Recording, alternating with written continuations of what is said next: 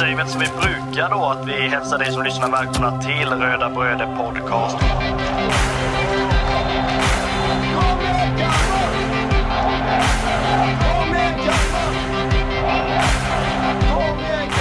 Vi är ju tre bröder som eh, driver en podcast som heter Röda Bröder Podcast.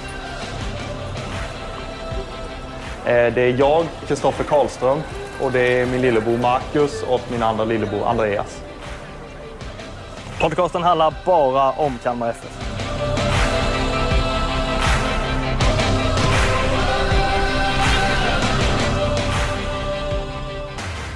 Röda Bröder är tillbaka med ett nytt poddavsnitt eh, denna måndag den 5 februari. Tänk vad tiden går. Vi är redan inne i februari.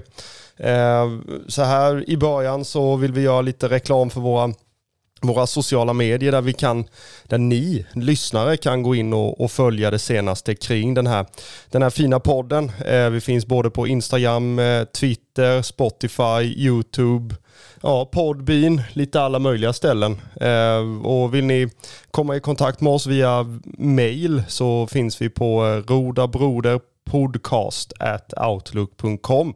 Eh, och eh, ja, jag får väl säga så här, välkommen hem till mig Marcus för en gångs skull och inte på andra sidan skärmen utan nu sitter vi ju jämte varandra. Ja, när blir det dålig uppkoppling här så vet jag inte vad det handlar om egentligen. Det är väl, eh, då är det väl någonting som kanske inte riktigt har med, med oss att göra, höll jag på att säga. Utan det är väl, då är det väl snarare någonting eh, i det tekniska som det kallas. Ja, det får ju vara det som eh, stryker på foten då givetvis. Men ja, så här, hur, hur är läget en, en måndag så här? Ja, alltså det är väl eh, ändå bra. På något sätt har man ju liksom känt att, att eh, man har velat att laget ska komma tillbaka från eh, träningsläget liksom. Nu har de ju ändå gjort det och det väntas match i, i helgen igen och sådär. Så det är väl ändå, ändå på något sätt skönt att man börjar vädra någon form av framtids framtidstro. Ehm, och man har redan börjat plita ner var eh, liksom matcherna ska vara och sen vilka matcher man, man kan tänka sig att eh, i alla fall se på plats. Så att Nej, det känns som att det, det går framåt med tiden. Förhoppningsvis så går det väl bara fortare fram till eh, april där någon gång. Ja, det får vi ju verkligen hoppas att, eh, att det gör såklart. Eh, I det här avsnittet så, så kommer vi att och, eh, prata ner matchen mot eh, som vi mötte då i, i fredags. Vi kommer även diskutera lite, lite aktuella nyheter kring vår kära förening med lite anfallare in och lite eh, anfallare ut höll jag på att säga och en, en kuppmatch som eh, inte kommer spelas i, i Norrköping utan eh, den kommer ju spelas eh, inom Kalmars gräns och det är vi ju väldigt glada för.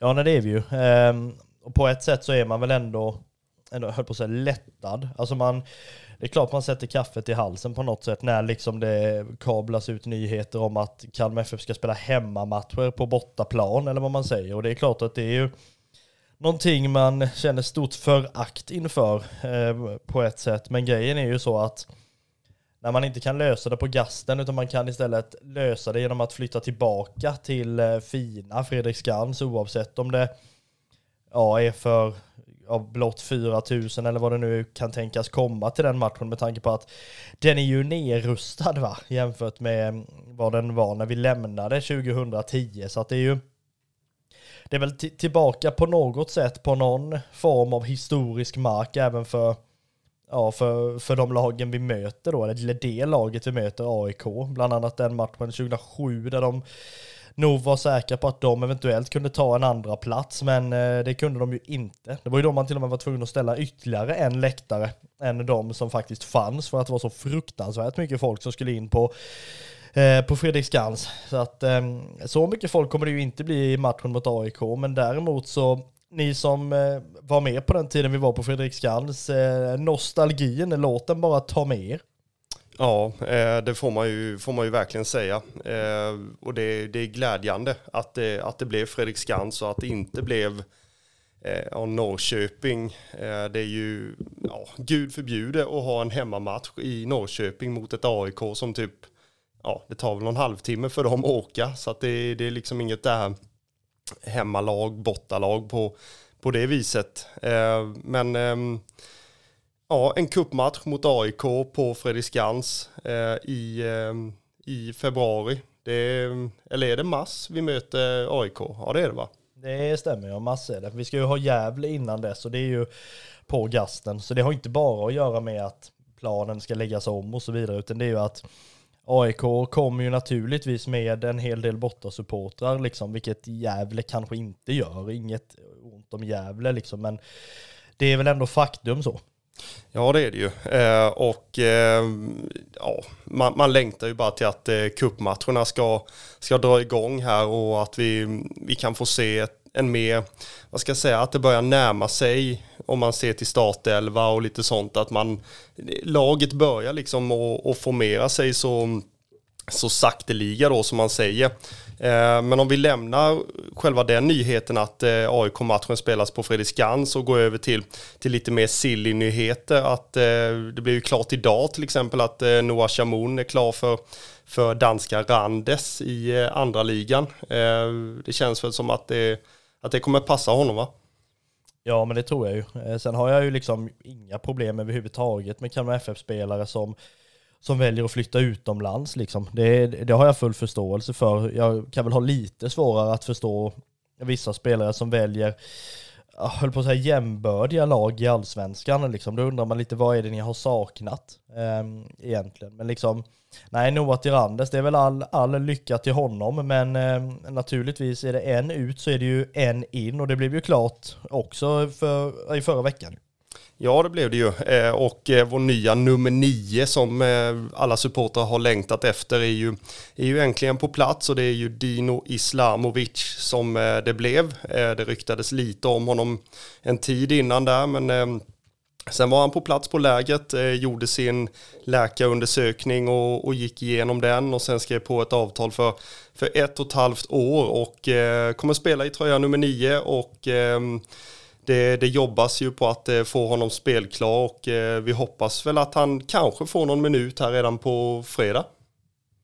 Ja, alltså det hade väl inte gjort någonting bara för att bli så smått varm i kläderna. Um, och det är väl en intressant spelare. Alltså nu, man, ja, alltså om, om man ska vara sån kräsna Kalmar är vi ju absolut på, på ett sätt och det är väl med all rätt med tanke på vad vi, vad vi liksom har ja, kastat ur oss liksom pengar till kontrakt och det ena med det femte under, för några år sedan när det var andra som styrde båten eller sådär. Men grejen är ju att, alltså på, på ett sätt kan jag förstå att man, att man liksom tänker att okej, okay, det här är en spelare som är lite till åren. Visst, kan vara liksom att han har sin bästa tid nu, det vet man liksom inte förrän vi väl spelar med honom. Men jag förstår samtidigt det att när det väl kommer ut då att eh, Blåvitt har varit på jakt och de har liksom, det kommer fram sen att det var de som hade tackat nej när det var någonting som behövde undersökas vidare då. Men liksom att, att det då är det man går på och som Barometern kallade det för eh, en jättebra krönika från den nya krönikören ska jag säga, ingenting ont om det. Men det här skadade gods Kalmar på något sätt har ju liksom man har väl blivit lite orolig varje gång som det dimper ner en spelare som det sägs ska ha mycket rutin och liksom vara en väldigt bra spelare och så vidare. Och då, då, då är man liksom ändå så här, ja jo, det vill vi se innan vi liksom tror på det. Vi har trott så mycket på, på andra affärer innan som bara har liksom ja, fallit rakt igenom. Så att det är väl, jag kan till viss del förstå den lite pessimismen som det ändå, ändå råder hos en del Kalmar-supportrar. Men samtidigt är det ju så att, ja, alltså det, det är ju inte så att man på något sätt fick stressa igenom en, en anfallsvärvning liksom nu. Man visste att Mileta skulle försvinna, man visste till 99,9% att eh, Dennis Hymmet också skulle försvinna. Så att det är ju inte så att man, man har gått in och tagit första bästa liksom. Sen är det väl så att Eh, alltså vi tror ju på både Jörgen och Peter Svärd liksom tills de eh, motbevisar oss. Ja, så är det ju verkligen. Eh, men eh, om, om jag säger så här, är det så att vi, vi är kräsna på grund av att eh, våra senaste anfallare Dennis Hymmet och eh, Mileta Rajovic har verkligen levererat och att man nu liksom, eh, vad ska jag säga, jämför den här eh, kommande värvningen då, det blev ju klart, men men den här som man jämför med de här som vi har haft då, om du förstår vad jag menar. Alltså att ehm, att eh, vi plockade Mileta från danska division 2, division 1. Eh, och att eh, det var tal om en, en, spelare därifrån för ett tag sedan, blev ingenting. Och sen att, ehm, ja, att man vill ha en spelare i samma kaliber till exempel. Nu blir det en Dino Islamovic som är, som är 30 år eh, och har varit i, i Sydkorea en runda och inte spelat match på ett tag. Eh, men vi vet ju att det, det besitter ju en kvalitet i den spelaren eh, i straffområdet och avslut och, och hela den biten. Och jag menar, är det så att vi, vi jämför oss för mycket med tidigare anfallare eller mm, hur ser du på det? Det tror jag säkert att vi gör och jag tror framför allt att man, man är liksom väldigt nära i sin historia när det gäller spelare i Kalmar FF. För att det är klart att har man haft alltså spelare som totalt har liksom alltså höjts till skyarna och sen underpresterat och sen alltså kommer det några nya anfallare, det är klart att då har man inte så mycket att förvänta sig utan det är bara gör jobbet mer eller mindre. Men sen om man då får sådana pangträffar som både Mileta och som Hymmet var, då är det klart att när det väl ska ersättas, då har man det i minnet istället. Liksom, då vill man inte ha någonting som är sämre. Och det, det tycker jag har varit typiskt för Kalmar-publiken under ja, nästan alla åren jag har hållit på den här föreningen, att man är väldigt liksom nära i sin historia. Att, men gick det jättebra förra året, ja men då vill man om man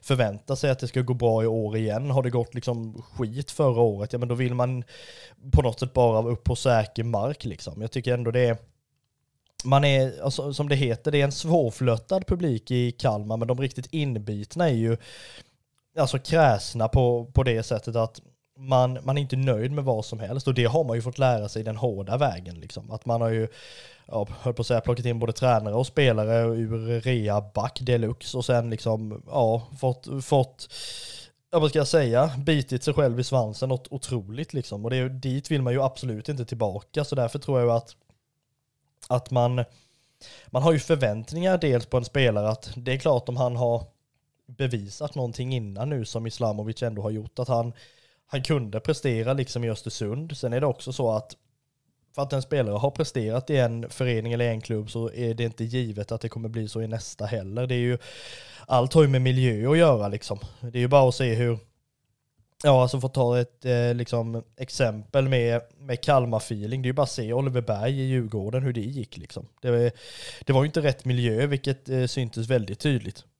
Ja, jag tror väl samtidigt att eh, en spelare som Dino Islamovic eller vilken anfallare egentligen som man, som man tar in som är duktig straffområdesspelare kommer att, eh, vad ska jag säga, kommer ju att få sina bollar. Han kommer ju få sina inlägg av eh, Olafsson, han kommer få sina framspelningar av Simon Skrabb eh, och, och allt det där. Och jag menar, alltså, om man tittar på de målen som Mileta Rajovic gjorde Eh, under våren till exempel så, så var det ju en del inspel, en del inlägg. Eh, och eh, är man bara på rätt plats vid rätt tillfälle när passningen slås så kommer man att, att göra många mål i, eh, i den rödvita tröjan denna säsongen. Eh, för så pass bra spelare offensivt har vi i Simon Skrabb, i Jakob Trenskov, i Kevin Jensen som har vaknat till nu under försäsongen och, och bidragit med både mål och mål och assist. Så att jag menar, det, vi har spelare som kan spela fram och jag menar Dino Islamovic är ju duktig i straffområdet och har en, en riktigt fin vänsterfot så att eh, det, man kommer få sina bollar liksom. Så stänker han dit några stycken så, ehm, eh, så är man ju nöjd bara av det ju. Ja, och jag tror att han är väldigt nöjd om han kan motbevisa de Kalmar-supportrar som har liksom ändå höjt ett varningens finger för vad det här är för spelare liksom. Och jag vet, man ska inte måla fan på väggen, men ibland är man ju sån att man ändå plockar fram målarburken fall i fall. Liksom. Så att det, nej jag tror, personligen så tror jag på Islamovic att det här kan bli bra liksom. Och det är klart bara, alltså, så länge han går in för det 100% vilket jag förutsätter så tror jag inte det kommer bli några större problem egentligen utan att vara någon expert för fem öre här. Men det här är ju en spelare som du säger ska vara i straffområdet, i boxen, göra det jobbigt för motståndarna. Det här är ingen liksom andra vågsspelare alla Svante Samuelsson utan det här är in i skiten som det heter. Ja, och, och förhoppningsvis så, så kan man ju göra en del skitmål också och inte bara Eh, för, förlita sig på, eh, på inlägg och lite sånt där, utan jag tror han kan göra en del på egen hand också. Han har ju en fin teknik och en fin vänsterfot med ett eh, jättetungt skott, så att eh, jag, jag ser fram emot att se vilken, vilken liksom dimension han kan bidra till till det här redan starka Kalmar FF som vi kommer att få se 2024. Men samtidigt så, så är man lite, sådär, jag har varit skadad länge, in, eller inte länge, men har varit borta länge från matchspel, haft, haft en skada innan det. Eh, hållit, igång med Trell, hållit igång med Trelleborg eh, under oktober i alla fall. Eh, så att, och har väl sen, sen tränat på egen hand och nu är med i eh, på den sista delen av, eh, av träningsläget i, eh, i Pinatar och, och eh, ska väl fortsätta och, och liksom komma igång och det, det har ju fysteamet eh, som uppgift också att, att få han i, i fysisk form och eh, att han ska vara redo när, framförallt när allsvenskan börjar givetvis, men det, det krävs ju att han är att han är redo och, eh, och kunna spela ihop och, och sådär med sina, med sina nya anfallskollegor innan allsvenskan börjar också ju. Ja, jag kan säga det finns ju ingen som någonsin kommer vara gladare än jag om vi får se en sån allsvensk debut som vi fick se när Mileta Rajovic gick in mot Malmö. Inte för att han gjorde mål överhuvudtaget, utan för att han gick in efter en avblåsning och sänkte en Malmö-spelare just för att liksom markera närvaro. Liksom, ingen kommer någonsin bli gladare än jag om vi får se Dino Islamovic liksom sänka Simon Strand i liksom matchen mot Hammarby på bortaplan. Det kommer en fröjd för ögat att eh, liksom gå in och visa var skåpet ska stå, även om man spelar i Kalmar. Ja, men jag tror ju att han är en, en, eh, en sån typ av spelare. Eh, vad det vad man har sett innan i alla fall, när, i hans tid i, i Östersund till exempel, där han bombar in mål från halva plan. Han, han är otroligt stark i straffområdet, kan hålla bort eh, motståndare, fördela bollar. Eh, och samtidigt en, en vass avslutare. Eh, det är ju lite David Elm blandat med, ja, med Mileta kanske. Eh, och sen eh, förhoppningsvis så kan han väl agera lite som Dennis Hymmet också, komma ner och möta och, och eh, vilja ja, känna på bollen helt enkelt. Så att ehm, nej, det, vi, vi har ju en tro på Dino Islamovic att det ska bli en, en fin träff för, för Jörgen och, och föreningen. Så att ehm, nej, jag, jag ser fram emot att se han och kanske då i matchen mot, ehm, mot Horsens då, några minuter i alla fall. Det hade ju varit, hade varit fint att se han.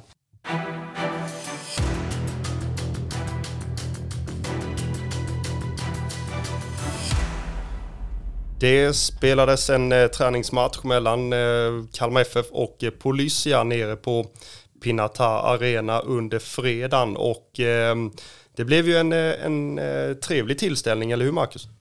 Ja men det blev det ju. Eh, det är klart att alltid när nivån skruvas upp så smått, i alla fall fotbollsmässigt, så är det ju ändå så att man på något sätt ändå Alltså jag på att säga förväntar sig någon form av motstånd. Det här kommer bli svårt. Eh, framförallt när det är ett lag som är i säsong eh, och har presterat rätt bra som de har gjort nu under, under senare delen. Eh, innan de då åkte till, eh, till Pinatar så, så det är klart att man, man ändå förväntar sig att det kommer bli en utmaning men man förväntar sig ändå en prestation vilket man alltid gör. Eh, och det är klart att när när man väl sen ser hur matchen utvecklar sig och hur pass liksom bra ändå man, man hanterar det fysiska motstånd som de ändå ger och hur man liksom hanterar allting, allting som är i deras spelsätt som vi kanske alltså på pappret kan ha svårt med. Alltså vi, vi minns ju när det liksom spelades fotboll mot Varberg och det bara var liksom fysiskt, eller när vi möter lag som är fysiskt starkare, då är det klart, då blir det någon form av lite inte avbrott, men lite svårigheter i vårt liksom fina sätt att spela. Så det är klart, när man väl märker att men det här kan vi stå upp emot, det är, det är ju någonting som gör att man, att man myser lite smått. Ja, och inför matchen så, så hade vi ju en bild av att det här är ju ett lag som, som är betydligt högre rankat än eh, både Kristianstad och, och Köge med all respekt för de lagen. Men, men det skulle ju bli en, en nivåhöjning i motståndet eh, och det, det var ju det som var tanken också att eh, man skulle man skulle börja med Kristianstad och sen Köge och sen det här eh, ukrainska liga 3-laget eh, Polysia som, eh, eh, ja, som man visste skulle gå in fysiskt eh, och vara var duktiga på att spela bollen framåt ganska snabbt eh, enligt eh, Jens Karlsson då som vi hade en intervju med på, på eh, vår svenska fansida. Eh, men eh, om vi tar eh, startelvan som vi, som vi hade i den här matchen så, eh, så var det ju Brolin i mål, eh, Arash eh, Jaffarpour till höger i, i eh, backlinjen, Lars Sätra, Ronny Jansson och David Olafsson. Mittfältet var ju Melke Hallberg, Gojani och Romario. Och eh, sen hade vi framåt Jensen och, och Trenskov och allra längst fram då Simon Skrabb som, som också bar lagkaptensbindeln lagkaptensbinden i den här matchen. Och det har ju pratats om att man ska rotera på, eh, på binden då mellan ett antal spelare som Gojani till exempel, Sätra har haft den eh, och eh, nu då Simon Skrabb. Är det någon, någon som vi känner att ja, den här spelaren ligger närmast och, och får den 2024? Jag tror väl på något sätt att Simon Skrabb hade ju den i slutet av förra säsongen. Eh, och det är, det är ju liksom inget tu tal om att han är liksom en ledarfigur. Eh, sen, sen, är det ju också det här det pratas om att det behöver ju inte vara alltså ledare bara, alltså där, alltså där som är officiella ledare, utan de här informella ledarna är ju extremt viktiga också. Så det är ju oavsett om det är Sätra eller eller Gojani eller Hallberg eller Skrabb eller vem det nu är som får binden så tror jag att man kommer att backa upp varandra. Ehm, jag har väl på något sätt lagt min lilla röst på Melke Hallberg ehm, i den i den liksom eh, potten av eh, spelare man kan ha som eh, kapten. Ehm, jag tycker han har vuxit till sig till en, till en ledargestalt. Ehm, och eh, någon som vet vad det, vad det betyder att spela i Kalmar FF. Och det är liksom inga, för mig är det inga konstigheter egentligen att Melke Hallberg är ett, ett starkt alternativ för att ta över binden. Ehm, men eh, att det roteras är väl bara liksom positivt egentligen. Ja, det är det ju absolut och, och speciellt efter att eh, Ricardo Friedrich eh, lämnade föreningen så, så är det ju liksom öppet eh, för, för nya möjligheter när det gäller kaptensbinden och, och då, då måste man ju kanske titta runt lite eh, vem som, alltså det är klart att Jensen har koll på vilka som eh, vilka som eh, är de informella ledarna i laget men samtidigt så är det ju så att det, det gör ju kanske lite med en spelare när man får den här bilden på armen. Eh, vilken spelare blir man med den? Eh, kommer man att, att, ta ett eh, mycket större ansvar än vad man har gjort innan? Eh, eller ja, man, man, man, vet ju liksom inte. Det kan också tynga ner spelare som, som har sett jättebra ut och, och sånt där och, och sen att man ja, eh, börjar tänka för mycket och, och man börjar tänka på om man är en individuellt duktig spelare till exempel och, och man, man börjar tänka på mer på alla andra än på sig själv och, och om det eh, renderar i att man presterar sämre till exempel och, och inte ja, levererar på den nivån man har gjort innan så är det klart att man inte ska ha binden då men, men eh, jag tror väl att alltså de alternativen som har varit hittills med, med Simon Skrabb och, och Lars Sätra och eh, eh vem är det mer som har haft den? Eh, Gojani hade någon halvlek tror jag också. Eh, så att eh, det, finns nog, det finns nog alla möjligheter och, och jag menar Melke Hallberg är ju inte är ju inte en spelare som jag tror kommer tyngas ner av att ha binden heller. Eh, likadant som jag inte tror att, att Simon Skrabb kommer att göra en, dol, en sämre säsong med binden på. Så att eh, det, det blir otroligt spännande att se vem som blir kapten. Men, men då måste vi ju ändå säga så här, blir du kapten i Kalmar FF så är det inte liksom en, en naturlig grej att, att sticka efter säsongen. det, för det, det har det ju varit de senaste, mm, sådär att våra lagkaptener har, har lämnat föreningen. Då är det ju liksom, Melke Hallberg han sitter på ett, ett ganska långt kontrakt, de har sett den på honom då.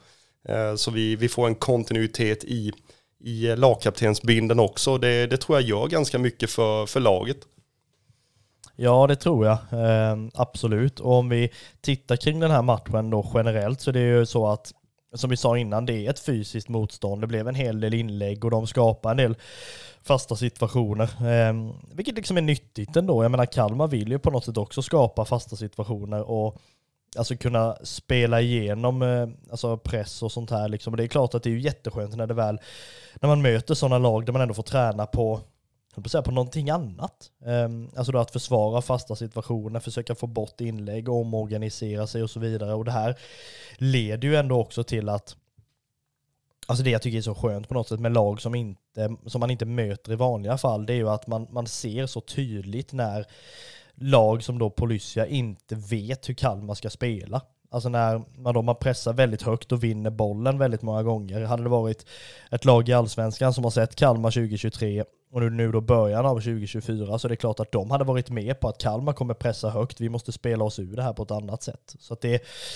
på så sätt är det ju väldigt skönt um, att man lyckas med det. Sen är det ju fina sekvenser generellt sett. Liksom. Det är mycket kantbyten och det är väl också någonting man ändå har har tyckt om att det ska inte vara tydligt för motståndarna att okej, okay, Kalmar spelar alltid på den här gubben liksom. Nej, precis. Och, och sen så har man ju pysslat med en del överbelastningar också på, på eh, den ena och den andra kanten för att locka över hela deras lag och sen, sen kan man byta kant då på till exempel Jakob Trenskov som kommer löpande på, på högersidan eller på eh, Kevin Jensen som kommer löpande på andra sidan. Så att, eh, och det är ju så så som 0-1 målet, vi var ju i bottalag i den här matchen, så därför man säger 0-1. Och då, då är det ju David Olafsson som har bollen och, och drar en svepande boll bort mot eh, den bortre delen av, av straffområdet där eh, Arash Jafapour har, har löpt in och han nickar ju bollen in mot eh, Kevin Jensen som i sin tur nickar in bollen och, och han sa väl efter att eh, det hör ju inte till vanligheten att han gör mål via, via huvudet så att det är ju en, en utvecklings eh, eh, grej för honom givetvis. Samtidigt så vill jag stanna till lite vid eh, Kevin Jensen att eh, under denna försäsongen, precis som jag nämnde innan, så, så känns det ju som att han har eh, att han har vaknat till, låter ju fel, men, men att han, alltså han har tagit kliv och, och han känner väl att han har att han har eh, förtroende. Eh, jag menar, han har ju spelat eh, väldigt mycket nu under försäsongen, både från start och och eh, jag tror han har hoppat in någon match också om jag inte är helt ute och cyklar, men då får ni väl rädda mig i så fall. Men eh, jag tycker att han har sett pigg ut och, och bra så här, och, och, lugn i spelet och, och, han pressar och han, han springer och han kämpar och jobbar. Eh, och samtidigt så, så tycker jag att samspelet mellan han och eh, Simon Skrabb ser ju, ser ju bra ut för att vara så här tidigt på säsongen. Ja men det kan jag ju tycka och sen framförallt då när, när det är någon Eh, ja vad ska jag säga, alltså när, när vi känner att, att det bör vara någon form av konkurrens mellan spelarna, att det inte alltid ska vara klart eh, vem som, vem som startar eller vem som spelar, så det är klart att det när man då märker att spelare går in för det och man vill ändå ta sin chans när man får spela, det, det är ju liksom någonting som bara, som bara är positivt. Ehm, sen är det ju också det här när liksom man ändå roterar så mycket som man gör i startelvan just nu, att det blir ingen större överraskning om det så är att, att en spelare blir skadad, utan då, då har vi liksom spelare som vi vet har spelat innan, eh, alltså tillsammans innan, istället för att man bara skickar in dem på chansning och så får man göra det bästa man kan av, eh, av hela situationen liksom. Ehm, sen är det väl mer, mer det, det som är lite, lite tråkigt då, det är ju det att det blir ju ett eh, liksom 0-2 mål samtidigt, alltså ett jättefint anfall med uppspelarna från backlinje, mittfält, anfall. Alltså det är ju någon form av Barcelona tiki-taka light fast ändå på en väldigt hög nivå. Liksom väggspel och bara liksom klang och jubelfotboll mer eller mindre. Och sen är det ju Hallberg som är sist på bollen. Tyvärr borde väl bollen kommit någon sekund tidigare då med tanke på att det blir ju en offside-avvinkning. Vilket, ja jag höll på att säga varför inte? Ja, verkligen. Eh, det är ett otroligt fint fotbollsmål. Eh, det är, det är rörelse, det är eh, one touch, löpningar, kombinationer ända från, ända från mittfältet. Så att ja, alltså det hade varit säsongens mål om, om det hade varit säsong i allsvenskan. Det, det kan jag ju säga med tanke på det otroligt fina spelet och rörelsemönstret som man, som man visar upp. Och det är ju otroligt tråkigt att, eh, att Melker inte Eh, att det inte gills då givetvis, eh, för det, det, är ett otroligt fint eh, fotbollsmål och eh, det här eh, kommer ju eh, motståndarna i eh, allsvenskan att eh, få se upp med helt enkelt för att det här är ju, nej, det, är, det är hög nivå på grejerna. Ja, jag tror ju samtidigt det att när vi ändå är inne i, höll på att säga, hyllningskören så kan vi ju fortsätta med vers två då och gå in på Brolins fina insats. Eh, framförallt då nu de första 90 minuterna där liksom inläggsplockandet, alltså det är sådana, jag höll på att säga, han är uppe i, i träden och plockar äpplen hela tiden och liksom får ner Alltså bollarna utan några större problem. Så att jag tror att är det så att de ska göra mål på Kalmar FF-lagen i Allsvenskan så försök göra något annat eller skicka bollen bort där Brolin inte är. Ja, det är ju väldigt svårt att, att hitta där han inte är måste jag ju säga för att han, han dominerade ju sitt straffområde väldigt, väldigt fint. Eh, både i, i inläggsspelet, eh, precis som du nämnde, så är han ju han är ju som sagt 2,02 lång så det är inte så konstigt att han når högst på inläggen så att eh, det, det tror jag att vi har en, eh, en väldig fördel i att ha en så pass lång målvakt som vi har. Samtidigt så gör han ju en jätteräddning precis i, i slutminuten när eh, Polisia försöker att forcera in en, en kvittering. Man får sträcka ut hela 2.02 längden plus sina, sina långa armar så att, och gör en jättefin räddning. Så att, nej, jag Brolin är ju en, en, eh, en klassmålvakt eh, tycker jag i, i, detta, ja, i detta läget helt enkelt. För jag menar, alltså, av det vi har sett av han i, i Mjällby till exempel och det vi har sett i, i, under försäsongen nu, där, eh, där har han hållit väldigt fin klass. Så att, ja, jag tror att Brolin kommer bli väldigt viktig och sen det här spelet med fötterna tycker jag att han ja, börjar visa mer och mer att han besitter de kvaliteterna också. Så att, eh, ja, jag ser fram emot att, att se Brolin i, i denna säsongen, precis som med, med alla spelare egentligen. Jag vill ju bara att matcherna ska gå igång. Um, och, um, nej, men eh, som sagt, det, han gör en jättefin match. Uh, och det är ju hans första 90-minutare, så att, um, nej, otroligt fin. Och det som man liksom kände hade varit, höll på att säga, Eh, grädden på moset som man säger, det är ju om nu den här straffen och som Polysia får, det är ju då William Andersson som gör ner en motståndare precis till, på gränsen till straffområdet och det hade ju varit om nu Brolin hade fått rädda den bollen. Nu väljer ju de att slå en klappkass straff rätt över istället, så det är ju inte det. Men det, det hade väl varit eh, det absolut sista som hade liksom, ja alltså verkligen bara lagt ett stort utropstecken efter hans insats. Ja, alltså Polystia-spelaren försöker ju liksom att, att eh, förnedra honom egentligen, för det är ju en chip som går över. Så att det är ju, eh, ja, ska man göra en sån så är det givetvis under en, en försäsongsmatch och man ska testa och, och se om den, om den varianten gick, men det gjorde den ju inte mot vår eh, landslagsmålvakt som inte han behövde inte anstränga sig speciellt mycket för att den bollen inte skulle gå i mål. Så att nej, jag tror att det, mm, nej, det är nog pratat för det finns inte så mycket mer att säga om hans otroligt fina insats. Jag tror vi har sagt det, sagt det mesta. Eh, men om vi, om vi pratar lite kring den mittbacksbesättningen som vi har i laget just nu så eh, kommer vi att säga så här.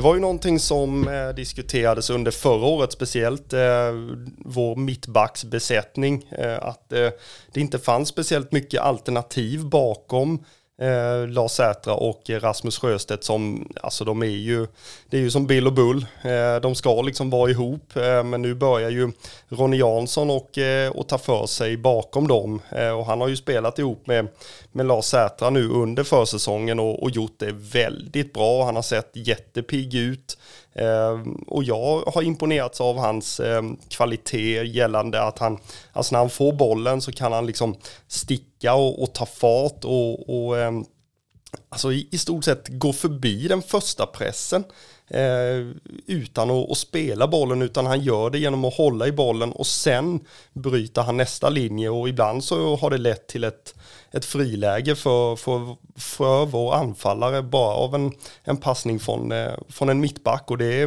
det är ju ett oerhört fint eh, offensivt hot. Ja, det är ju lite den peta springfotbollen eh, på något sätt som, eh, som ändå utmärker sig. Ehm, sen är det väl också så att, jag menar spelare som Zäta Sjöstedt, de är ju mentorer för de här yngre spelarna. Dels då Ronny Jansson och sen då för Osuji ehm, som då förväntas skriva på i april. Ehm, så att det är klart att Alltså det kommer ju säkert att bli, bli enklare höll jag på att säga. Det, det lär ju liksom i alla fall bli så att man kan ha fler alternativ och det är ju alltid välkommet. Liksom. En säsong är ju sån att den går ju dels upp och ner och spelare ja, blir skadade, spelare blir trötta, spelare kommer ur form framför allt. Så att då är det ju bara, alltså det är ju bra om du har någon liksom att slänga in när det liksom, alltså kanske faktiskt fastnar för, för andra spelare. Ja, verkligen. Eh, och jag tycker att eh, Vince Suji har ju också visat ett, ett oerhört lugn i spelet för att vara så pass ung som han, som han är och att, att liksom åka från Afrika till, till Kalmar och, och prestera på den den fina nivån han har gjort eh, får vara 17 år. Det är väldigt, en väldigt stark prestation redan där tycker jag. Eh, och där betyder ju Lars Sätra, Rasmus Sjöstedt och, eh, och Ronny Jansson väldigt mycket för eh, Vins. Så att eh, jag tror att det kommer bli spännande med honom också. Eh, och man har ju gjort den här avvägningen att ska man ha en, en lite mer rutinerad tredje alternativ i backlinjen eller fjärde alternativ till exempel? Eller ska man gå på det här lite mer, lite mer unga, hungriga eh, för att liksom, oh, vad ska jag säga, sätta lite press på, på de gamla Sätra och, och Sjöstedt, inte för att de behöver det, men, men eh, det kan ju inte skada med lite, lite flås i nacken. Ja, men problemet är väl så här att plockar du in en alltså en alldeles för ung spelare då som är hungrig på något sätt, ja men då finns risken att, att det ändå liksom begås misstag, för man är liksom inte rutinerad i vissa situationer. Är det så att du bara plockar en rutinerad spelare också, ja risken är ju att den är, känner sig alldeles för bekväm i liksom sitt sätt att spela, så att det då istället blir nonchalant i vissa situationer. Så det är ju, det är ju väldigt sådär, Alltså, ja, jag höll på att säga, nu kan man ju inte välja något av de alternativen med tanke på att det fanns negativt i båda, men jag är väl ändå någon, alltså någonstans inne på att Ronny Jansson som exempel då gör det väldigt bra för att vara en så ung spelare, precis som du säger om, om vinst. Så att eh, nej, det blir intressant med, med liksom eh, de framtidsnamnen, för man vill ju inte bara ha spelare som ja, höll på att säga, som är på sin karriärs andra halva, om man säger så. Nej, och, och det är ju en, en fördel att ha, liksom, vad ska jag säga, eh, konkurrens i, i laget på alla positioner och att det ska finnas unga, hungriga juniorer som, som är där och flåsar de äldre i nacken och, och ser till så att de måste prestera också. Eh, jag tror det var eh, Henrik Rydström när han spelade som sa att efter man är, är 30 så måste man träna dubbelt så mycket som de unga spelarna för att för att behålla den nivån och, och hänga med. Så att jag tror att det, det, det ligger ju någonting i det. Eh, och eh, inte för att vi ska prata om mig och min karriär, men, men jag är över 30 och jag känner väl att eh, det, man måste träna på alltså om man, måste, om man ska hålla någon, någon form av nivå, trots att det ehm, är betydligt, betydligt längre ner än eh, någon form av elitverksamhet. Nu ska gudarna veta att Kristoffers fotbollskarriär eh, har både kommit och gått innan han fyllde 30. Så det är ju inte så att det på något sätt är någon andra halva. Du är, har redan slutit cirkeln, ehm, kan man ju säga. Det hoppas man ju inte att eh, den spelare som vi ändå ska, ska nämna som matchens hyllning då, eh, som inte i den här matchen kan bli någon annan egentligen än Samuel Brolin med tanke på hans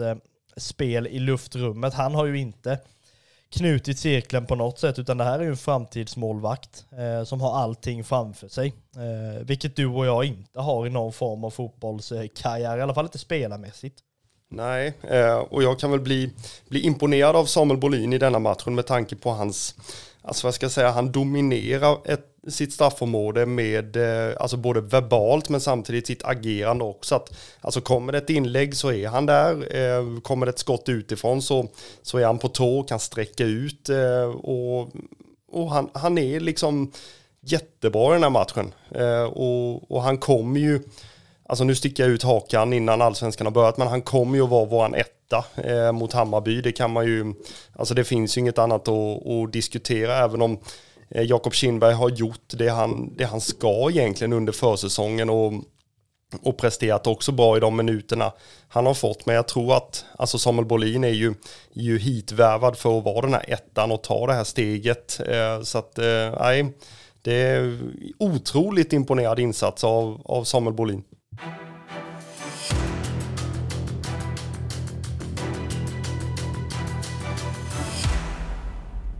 Sen har vi en, en eh, programpunkt där som vi kallar för matchens sågning eller matchens såg och eh, i den här matchen så, så hittar jag ingenting faktiskt för jag tycker att det är en, en väldigt fin fotbollsmatch av Kalmar FF eh, och eh, nej, jag har, jag har ingenting att klaga på när det gäller det.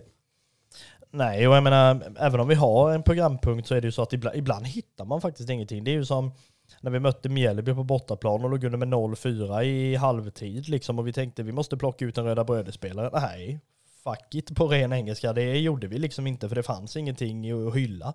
Nej, det blev väl um, bortastå i den matchen har jag för mig? Ja, precis. Det Med blev all rätt. Ja, absolut. Um, nej, men så att uh, vi låter sågen hänga, uh, höll på att säga, i, uh, i den här matchen utan att uh, man ska inte såga i onödan, det blir så jävla snett. Ja, och om man inte, om vi går ifrån matchen lite då, så, så har jag faktiskt hittat en, en sågning. Eh, Pytteliten sticksåg någonstans. Ja, eh, och om man verkligen måste, måste krysta ut en, en sågning så då väljer jag att nämna matchtiden på fredag. Eh, för Kalmar ska ju spela en eh, träningsmatch mot eh, AC Horsens nere i Lund. Och eh, och det är en fredag. Eh, jag tror inte det är många som är lediga klockan 15.00 en fredag. Om man, ja, det är det säkert en del som är. Och en del som smiter tidigare från, från jobbet och kompar ut och allt vad det heter. Men för oss som inte kan göra det så, så är ju fredag klockan 15 en, en ganska skitig tid måste jag säga. Ja, men ehm, absolut. Även om det inte har någonting med matchen mot Policia att göra så kan vi flytta fram sågen till kommande match. Och det är ju, ja men det är ju som du säger, det är ju ingen bra tid, alltså en fredag. Sätt den en lördag, då hade ju liksom 15.00 varit, varit guld verkligen. Så att nej, den är, den är inte så himla bra. Det kan man ju hoppas att höll på att säga att det var Horsens som eh, på något sätt krävde en så pass tidig tid eller att ja, det inte fanns några lediga tider någon annan liksom utan nej, vi, vi kan klämma in er 15 här om ni vill ungefär så att det, nej, jag vet inte, det är pissig tid som sagt. Ja, eh, men eh, som sagt matchen ska ju, ska ju ses ändå eh, och jag hoppas väl att det, att det går att lösa på någon Eh, utan de här streamingtjänsternas eh, eftersändning någonstans för, eh, för matchen vill jag verkligen se. Eh, oavsett om jag inte kan se den live eller inte då ju. Så att, eh, men eh, hur, hur ser du på att, eh, ja, att vi ska möta ett eh, danskt lag här nu då i eh, ja, sista matchen innan kuppen? Alltså det gör ju ingenting. Alltså dansk fotboll har ju har ju visat sig ha väldigt alltså, god kvalitet, eh, som det heter. Så att eh, det är ju ingenting som, som på något sätt, eh, ja vad ska jag säga, som på något sätt gör att jag inte tycker det är bra. Eh, jag tycker inte det är, det är ett dåligt motstånd, jag tycker inte det är en dålig utmanare eh, till det sättet Kalmar vill spela heller. Eh, utan sen att det är ett danskt lag, alltså jag inga problem att kolla på dansk fotboll förutom att jag fattar noll vad kommentatorerna säger. Men fotbollen i sig har, har liksom inga problem att titta på. Eh, så det, det kan nog bli, bli väldigt bra. Eh, sen är det ju så 15.00, vill du se den live, du jobbar på skola, det är bara storbildsskärm, någonting annat är det ju inte.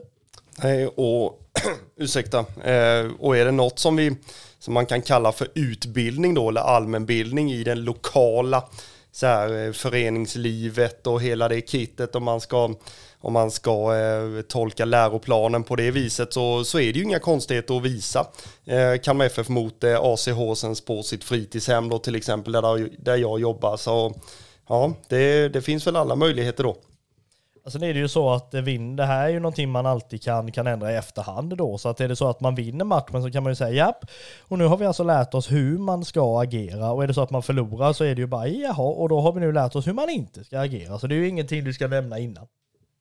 Eh, nej, precis. Eh, det, det, får man ju inte göra. Sen samtidigt så, så kan man ju arbeta mycket med, nu är, blir ju det här någon form av lärar, lärarsegment här, men om, om man ska prata om, om eh, fotbollens värld och, och idrottens värld så tror jag att det är viktigt idag att man, att man pratar om hur man vinner på ett bra sätt och hur man förlorar på ett bra sätt. Eh, för det, där finns det nog lite att, att jobba på i, i bland eh, dagens barn och ungdomar. Ja, det är ju en grej som man har lärt sig från eh, sin karriär som lärare, elevassistent och rastvakt framförallt är att hör du någonsin någonstans på en fotbollsplan på en skola, oavsett vad det är, den bevingade meningen sista målet vinner, då bara visslar du oavsett om det är slut på rasten eller om det är precis i början. Sista målet vinner, det är bara att ta bollen och gå. Om du inte vill ha någon form av liksom, ja, Green Street Hooligans variant, liksom ralla-slagsmål ungefär. Så att nej, sista målet vinner går inte överhuvudtaget. Nej, det blir på vissla helt enkelt. Det, det blir inget sista målet vinner för det, det har vi erfarenhet av att eh, det, det kan bli dålig stämning efter det. Och det, det har det väl blivit när du och jag har spelat mot varandra eller du, jag och Andreas har spelat mot varandra och och det, ja, ni har förlorat och jag har vunnit. Det, det blir ju sådär bra stämning då. Ja men så har det ju varit. Jag minns ju sen, eh, alltså ett av de största exemplen på sista målet vinner var ju när jag jobbade på skola och man gick där och så hörde man de räknar ju målen. Alltså på skolor ska det inte räknas sådana jävla mål, så mycket kan jag säga. Men det, det gjorde de i alla fall och det stod 2-1 och så är det en spelare som enligt, enligt egen utsago då ser en liten hand på bollen av sin motståndare. Det är ju inte rent spel för fem öre på de här skolgårdarna kan jag ju säga. Men då var det ju straff då uppenbarligen. Och precis när han lägger upp bollen och ska skjuta straffen så går alltså skolklockan. Det är ju ingen vissla då alltså, utan det är ju liksom rasten är slut. Det är liksom skolklockan ringer. Och då skickar ju han in bollen och enligt han så är det ju 2-2. Och enligt alla andra är det 2-1 det är liksom den eh, diskussionen var ju liksom att man fick ta, men visslan är liksom färdig oavsett. Så att nej, det, det, nej, sista målet vinner går inte överhuvudtaget. Då är jag mycket, mycket mer, mer inne på det här. Är det oavgjort på något sätt så inget sista målet vinner. Plocka fram en burk makaroner så får de fan gissa hur länge de är kokta eller något. Ja, det, det, det, säger väl en del om, om, ehm, om pedagogiken hos, eh, hos eh, Lillebo, men samtidigt så är det inte så att eh, en ganska tydlig ursäkt då till att det, målet skulle vara giltigt, det är väl att bollen är i luften då, så här klassiskt att ehm, ja, bollen var i luften när klockan gick på lite basketmanér. Ja, men någonting sånt är det ju. Det här med att höll jag på att säga, det är inte så långt ifrån alltså skolgårdsfotboll och vissa allsvenska matcher. Det är olika regler beroende på vem som har bollen. Ibland kan man ju, kan man ju nästan se det som. Så att, nej, jag vet inte. Det lär ju inte bli en sån typ av match i, eh, ja, i den här matchen mot Horsens. Eh, sen kanske man har andra regler i Lund, men det vet inte jag. Nej, eh, det får vi inte hoppas i alla fall. Eh, men ehm, som sagt så, så är det kul att matcherna är igång. Kalmar FF har har väl kommit hem idag tror jag från eh, Pinatar och ska väl fortsätta sin, sin träningsverksamhet eh, någonstans i, i Kalmar för gasten är ju inte klar så att man får väl åka minibuss eh, kommunen runt eh, som vanligt och lite, lite Nybro, lite OG-hall och lite Brännahall och lite ja, vi får se helt enkelt vad, vad eh, Kalmar FFs eviga träningsroad trip eh, 2024 eh, tar oss vidare för någonstans. Eh, men eh, vi brukar alltid prata lite, lite KFF-koppling i vår kommande motståndare och den enda som jag har hittat i alla fall det är ju att eh, Samuel Brolin var utlånad dit under eh, föregående säsong. Eh, det blev ju inte jättemycket matcher där men samtidigt så så eh, ja, är det ju en, eh, en eh, KFF-koppling som, som är väldigt tydlig idag med tanke på att han är våran våran nummer ett i målet. Men ska vi gissa lite startelva till, till matchen mot Horsens innan lyssnarna somnar?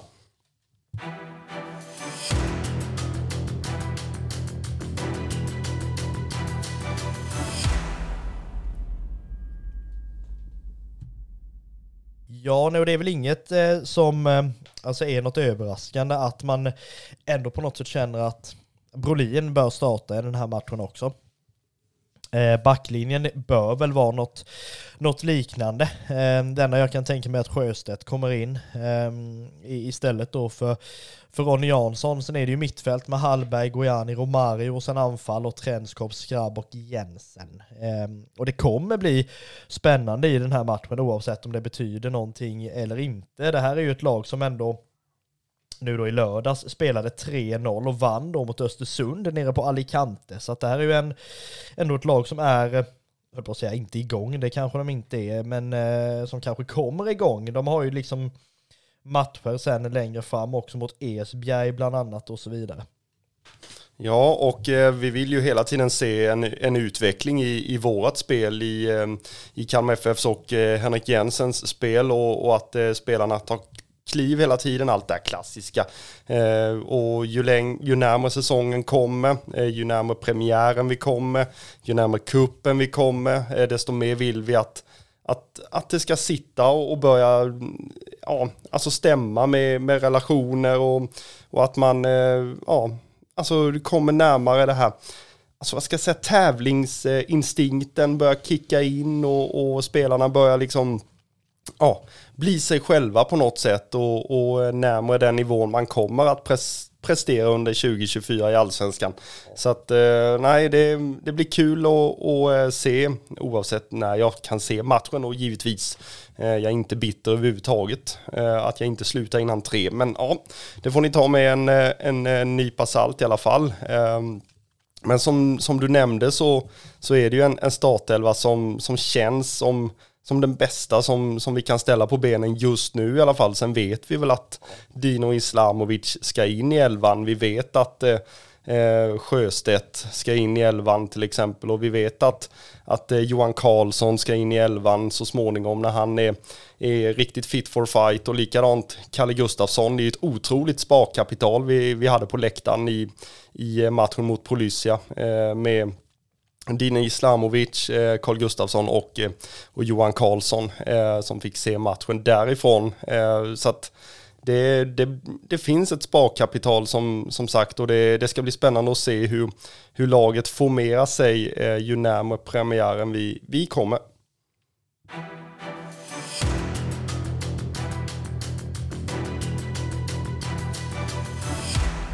Men eh, vi tar väl och sammanfattar detta avsnittet eh, och eh, säger som så att vi har pratat om att Dino Islamovic äntligen är klar för Kalmar FF, vår nya nummer nio.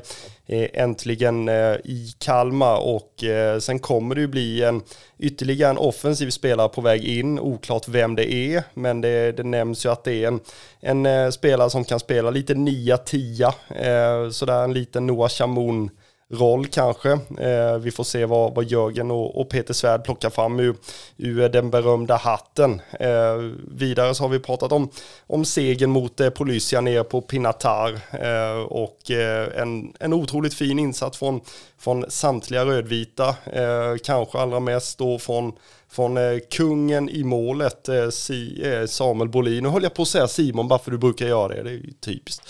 Ehm, Samuel Bolin som, eh, som visar klass i, i den matchen. Eh, vi har även pratat om vår kommande motståndare i AC Horsens som eh, spelas på skittiden 15.00 på fredag. Eh, så att man har ju eh, all anledning att se fram emot den matchen. Och Eh, ja, det finns väl inte så mycket mer att säga denna måndagskväll utan eh, vi önskar väl våra lyssnare en, en trevlig vecka och eh, vi hörs vidare nästa vecka. Glöm inte dela våra avsnitt eh, med dina nära och kära och andra rödvita supportrar. Marcus har någonting att tillägga?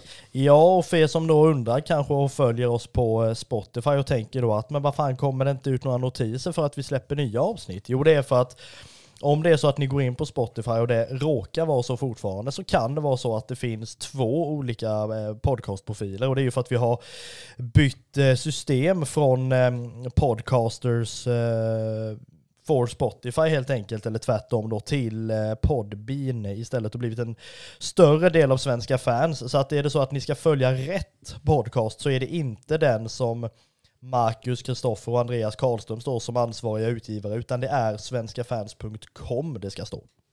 Ja, precis. Och eh, något mer än så behöver vi väl inte tillägga, utan vi önskar er en, en eh, fortsatt trevlig vecka och eh, vi hörs nästa vecka framåt Kalmar.